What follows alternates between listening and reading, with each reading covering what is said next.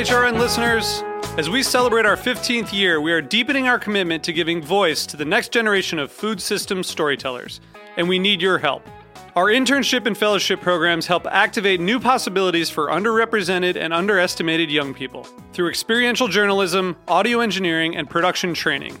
Through these unique programs, HRN helps food equity stewards build essential workforce readiness skills that expand their potential and foster economic mobility.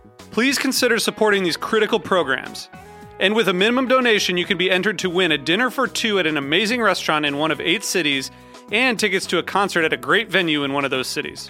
We have incredible partners across the country who have donated as they also share our passion for helping to educate the next generation of food system storytellers. Check out heritageradionetwork.org/15 to donate and enter to win today.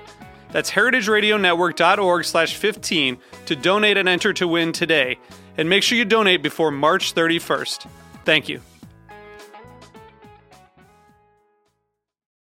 Look, Chava, a check from La Luna Mezcal de Michoacán. Wow, Lou, what are we going to do with that? We're going to strap ourselves in for another episode of Agave Road Trip, brought to you by La Luna Mezcal de Michoacán.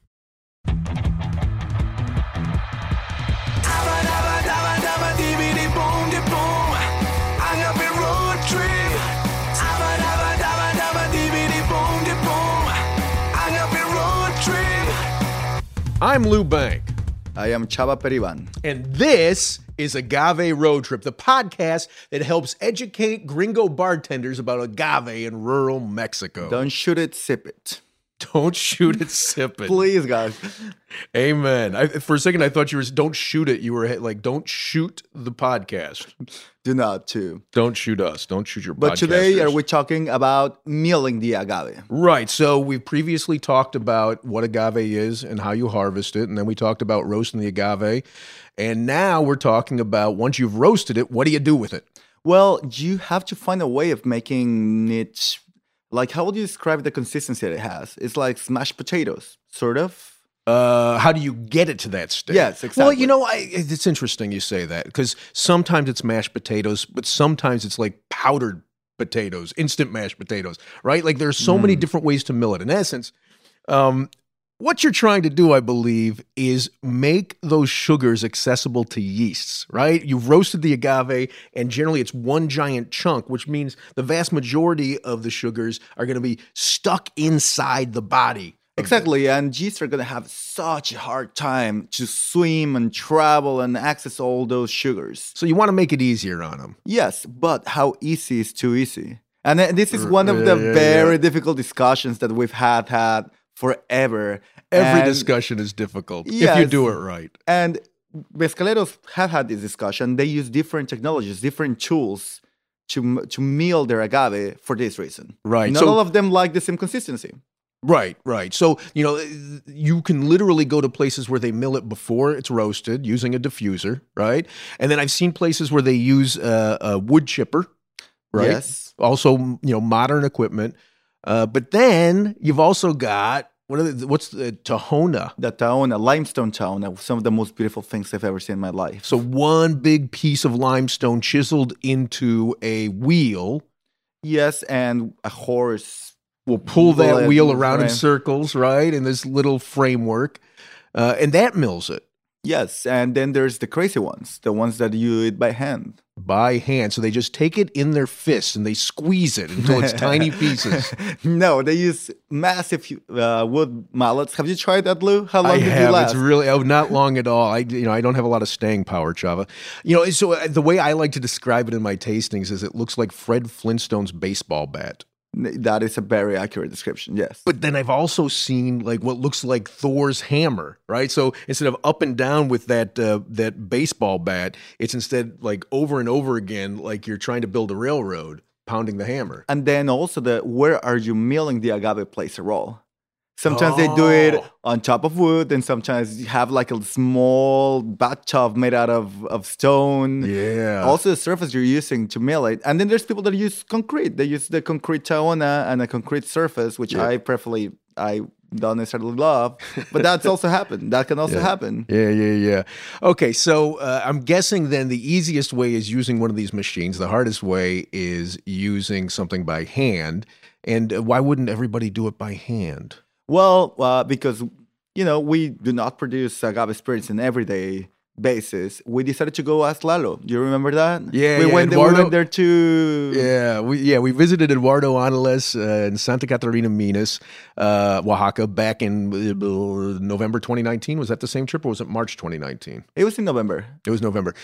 So we interviewed him about this because initially when I first met Lalo, he was using the wood chipper type machine, and then he changed over to the wooden mallet. So Lalo...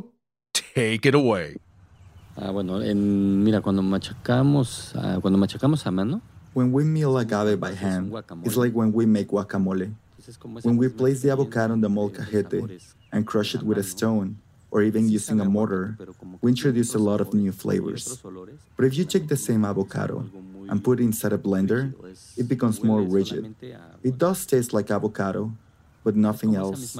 I talk about guacamole because I think it is a very universal thing, and I realized that the same thing happened with agave. When milling it with a machine, all the flavors become very clear, very defined. A tovasiche was only a tovasiche, and it didn't have any more flavors around it. When you mill it by hand, you introduce more aromas. The mezcal smells like tovasiche too, but it also smells like flowers, earth, and many other things.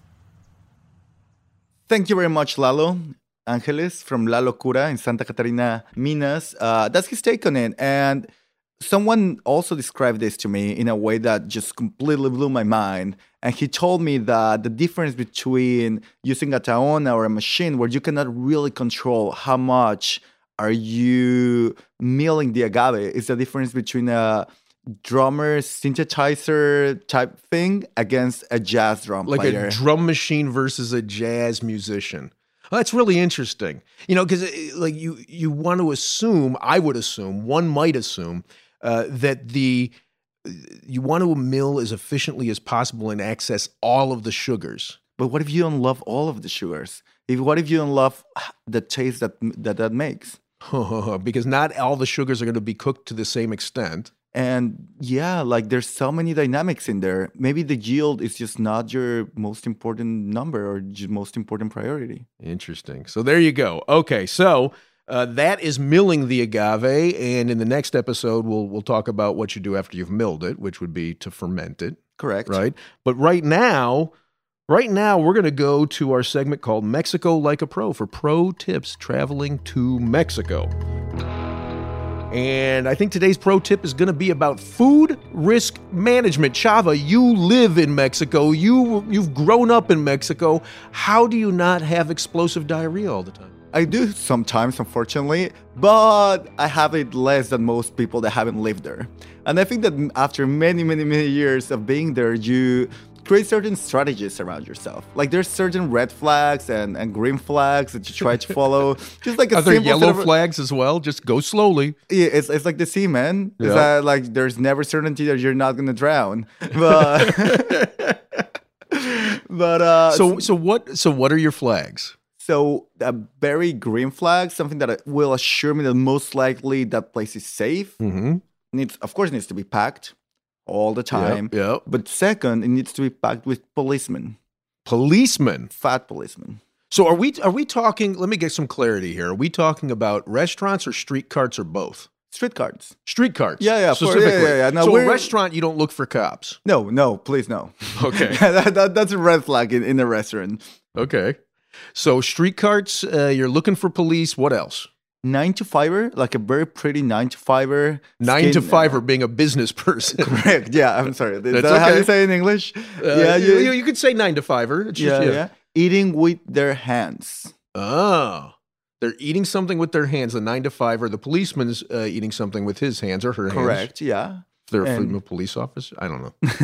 There are female police officers. And most but the most important part of this is use your nose. Use your senses. If it smells good, it's most likely going to taste good, and it's most likely not going to hurt you. God, so I get that, but I'll tell you, for me, I've got rules, And my biggest overriding rule is nothing that isn't cooked. Now, I'll make exceptions to that. Like, I'll eat raw onion, I'll eat raw cilantro, and I'll totally do the salsas. Ceviche? Ceviche? Will do never you ceviche? Oh, not a freaking chance would I do ceviche. But, you know, lettuce in particular is my enemy. I've of the 50 trips I've made to Mexico, I have been sick exactly twice. Once, I am certain it was the lettuce. The second time, it was the green chorizo. And I'd seen that green chorizo hanging in that same place a week before, and I just wanted to see if it was still good. And we all suffer for that, Lou. Yes. I remember that clearly. I got to share my suffering with you.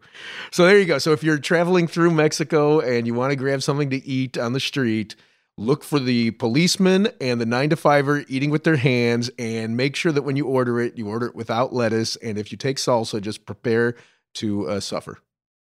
Okay.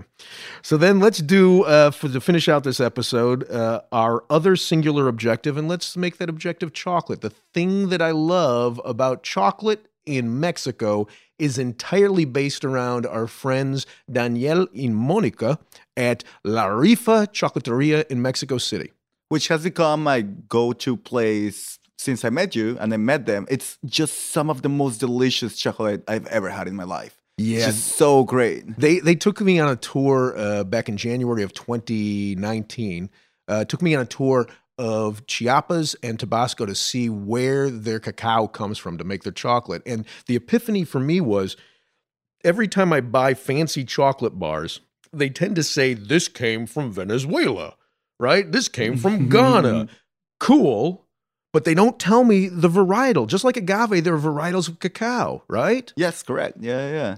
So what they tell me at the on the chocolate I buy from my friends at La Rifa, they tell me the varietal, and they separate the cacao by varietal. So you're tasting a bar that's made from, say,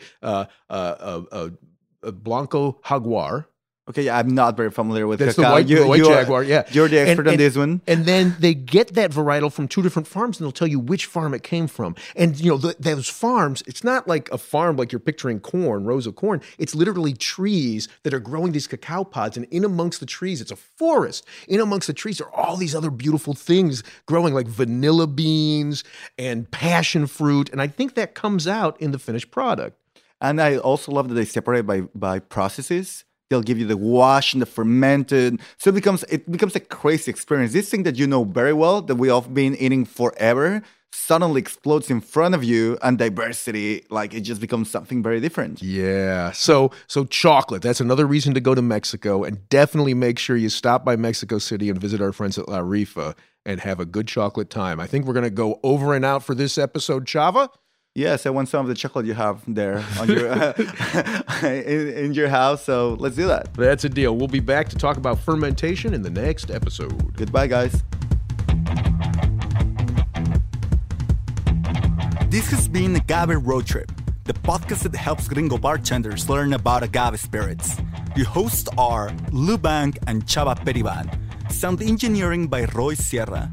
Theme song performed by Gabriel Oliveira and Marc Rico.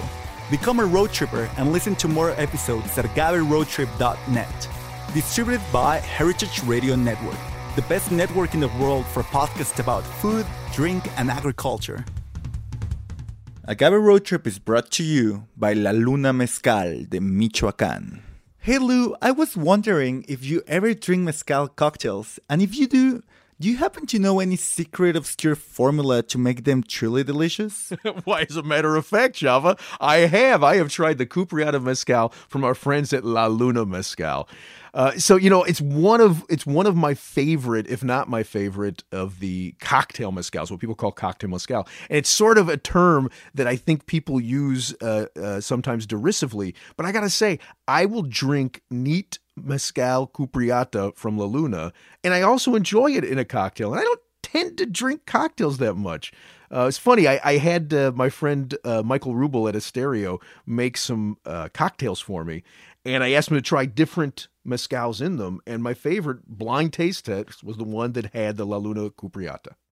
Thanks for listening to Heritage Radio Network, food radio supported by you. For our freshest content and to hear about exclusive events, subscribe to our newsletter. Enter your email at the bottom of our website, heritageradionetwork.org. Connect with us on Facebook, Instagram, and Twitter at heritage_radio. Heritage Radio Network is a nonprofit organization driving conversations to make the world a better, fairer, more delicious place. And we couldn't do it without support from listeners like you. Want to be a part of the food world's most innovative community? Rate the shows you like, tell your friends, and please join our community by becoming a member. Just click on the beating heart at the top right of our homepage. Thanks for listening. This program is powered by Simplecast.